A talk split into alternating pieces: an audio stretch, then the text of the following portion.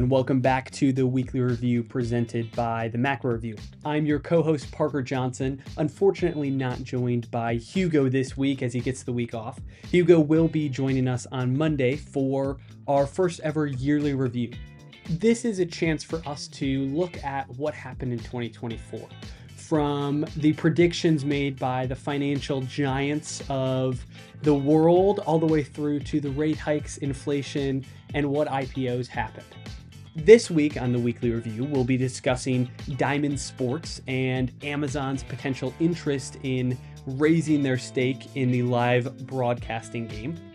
We'll talk about Bird's recently announced bankruptcy, the Red Sea and the drama that's happening there, and we'll finish off this week with the US Steel acquisition. Without further ado, I'll jump into things. Diamond Sports is a sports broadcasting company that, if you are in the Midwest or the South, you might know of as they have been the kind of regional sponsor of sports for a while. They acquired a stake in Fox Sports and, and Disney uh, just about four years ago, and then three years ago changed the name from Fox Sports to Bally Sports. And they have broadcasting rights to 42 professional teams. So a mixture of MLB, NHL, and NBA teams are kind of the teams that they are known for. In 2023, the beginning of this year, they announced bankruptcy. This was major because obviously a lot of the income that sports teams get is from these broadcasting rights. The commercial ads, everything that they're able to do from getting new fans all the way through to the final production is really, really hinged upon the broadcaster. And so in this case, unfortunately, many teams were left wondering whether they would get enough revenue to cover their costs or whether they what they were going to do about that. And so a lot of things were in the air recently the NHL announced that they would be still promoting all of their sports from their I believe it is maybe 11 teams, 12 NHL teams that are on Bally Sports. They would continue to use Bally Sports through the rest of the year and then they would take back the rights and be able to sell those again in the new year or the new season. Amazon, interestingly enough, has been in talks apparently for them to potentially take over Diamond Sports Group. And I think what's interesting about this is when you look at what they've done with Thursday Night Football, right? They signed this billion dollar contract to take over the rights for Thursday Night Football. It's been a great success. Last year, which was the first year they did it, there was, you know, an issue where the games weren't that great. I don't know that that was Amazon's fault. They were just kind of bad games in general. But this year, I think there's been a real uptick and a real kind of excitement around what Amazon is doing in the AI space you know they're not afraid to innovate when it comes to these things. And so for them to kind of take that next step and to get into a more diverse set of professional sports i think is a very interesting look and so we'll see what happens.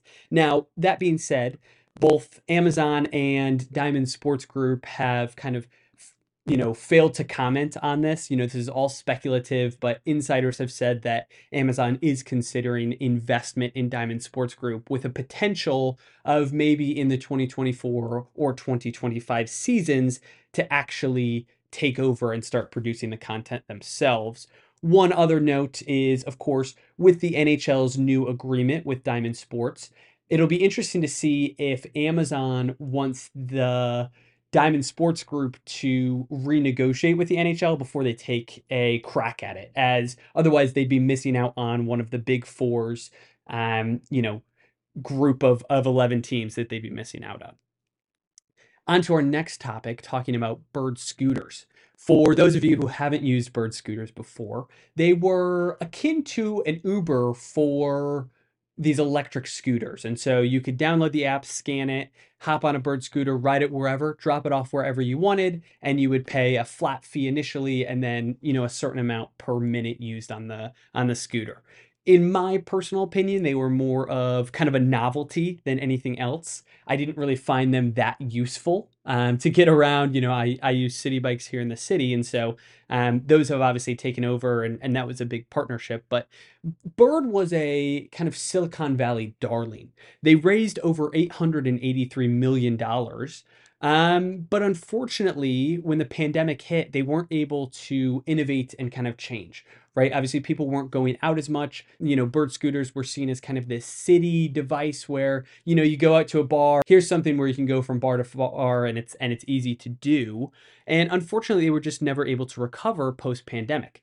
Interestingly enough, despite the fact that, you know, they're losing profit, they're not really doing well, in 2021, they actually went public through a special acquisition. And so, you know, when that happened, their stock obviously shot through the roof and there was a lot of excitement about, you know, what was being in the public eye going to do for them. Unfortunately, they have just had kind of failing quarter after quarter and eventually the exchange kicked them off because they weren't able to maintain a market cap above 15 million for 30 consecutive days. If you look at their stock price from when they started to where they ended, if you had invested in them in 2021, they were trading around $154 a share. And when they closed for the final time, they were trading at just over 8 cents a share.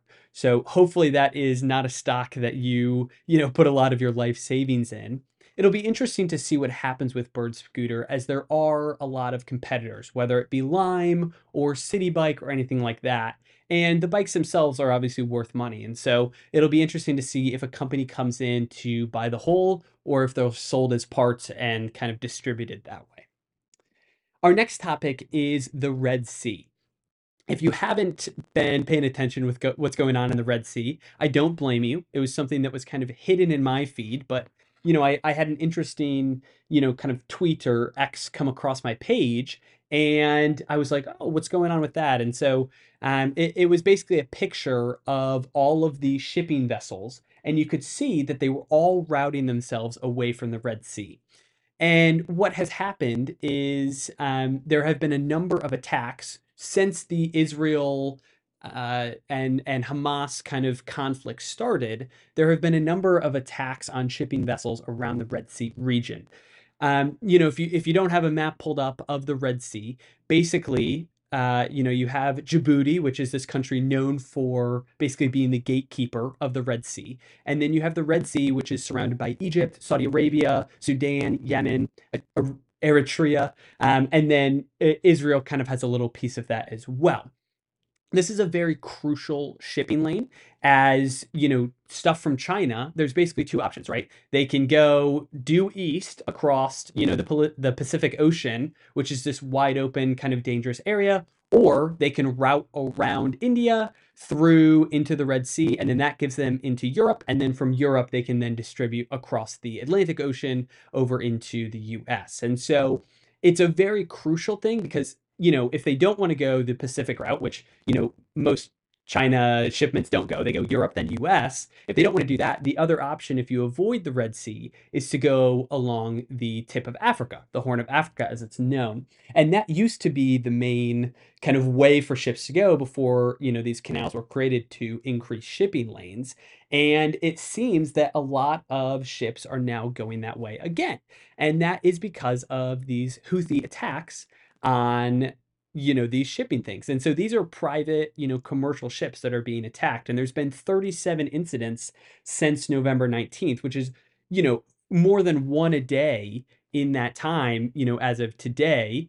Um, and, and, so it, it's it's very interesting. Bp and and a lar- bunch of other large merchant companies are either halting their cargo ships or rerouting them the US is obviously getting involved as we, you know, like to do in a strange kind of move by the US by Biden. We actually reached out to China. Obviously this is affecting China as well and and called for their help in protecting the Red Sea and China has basically said not interested. You know, we're not supporting um, the Houthis, but we're also not going to, you know, help protect this. We're just going to let it be and and we'll see what happens. So you know that i don't know if that's going to escalate tensions between us and china. Obviously you know xi jinping was here in san francisco recently and so tensions i feel like are getting better and relationships are getting better but who knows how this will affect that.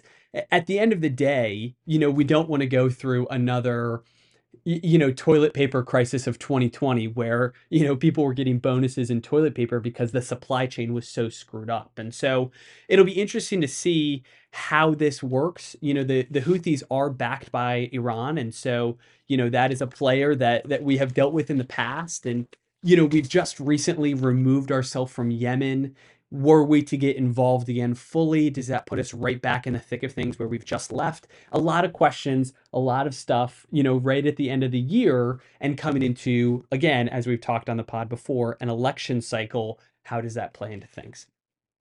Our final news story of the week something to just keep on your register is us steel stock ticker x uh, has received a bid by nippon steel which is kind of their japanese rival uh, for an acquisition. And so if you haven't paid attention to steel, again, I don't blame you.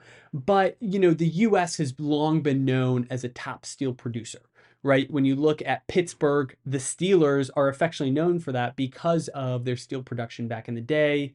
You know, when you look at the Vanderbilt family, that's what he's known for, right? Was his his steel production. And so that's been something that America has hung its hat on for a while.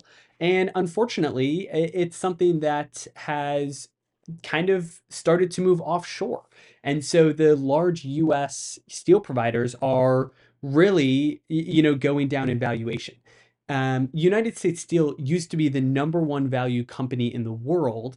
And now, you know, this Nippon Steel acquisition was for, I believe, $14 billion, $14.9 billion. I'm sorry. So, you know, that's certainly nothing to, turn your nose up at. But, you know, when you look at our largest companies, our Apples, our Teslas, our Googles, our Microsofts, it's not even close. Yet we understand that what steel is is so important to everyday life. And so it'll be interesting to what ha- to see what happens with this in terms of, you know, regulatory and and everything like that. Obviously, you know, a Japanese company taking over the largest US steel company is something that regulators are not going to love you know, Americans love to keep American companies in America and under American control. And so it'll just be interesting to see how the, you know, Committee on Foreign Investment in the US, which is, you know, the, the committee that will look into this, it'll be interesting to see if they challenge it, block it, or just let it flow.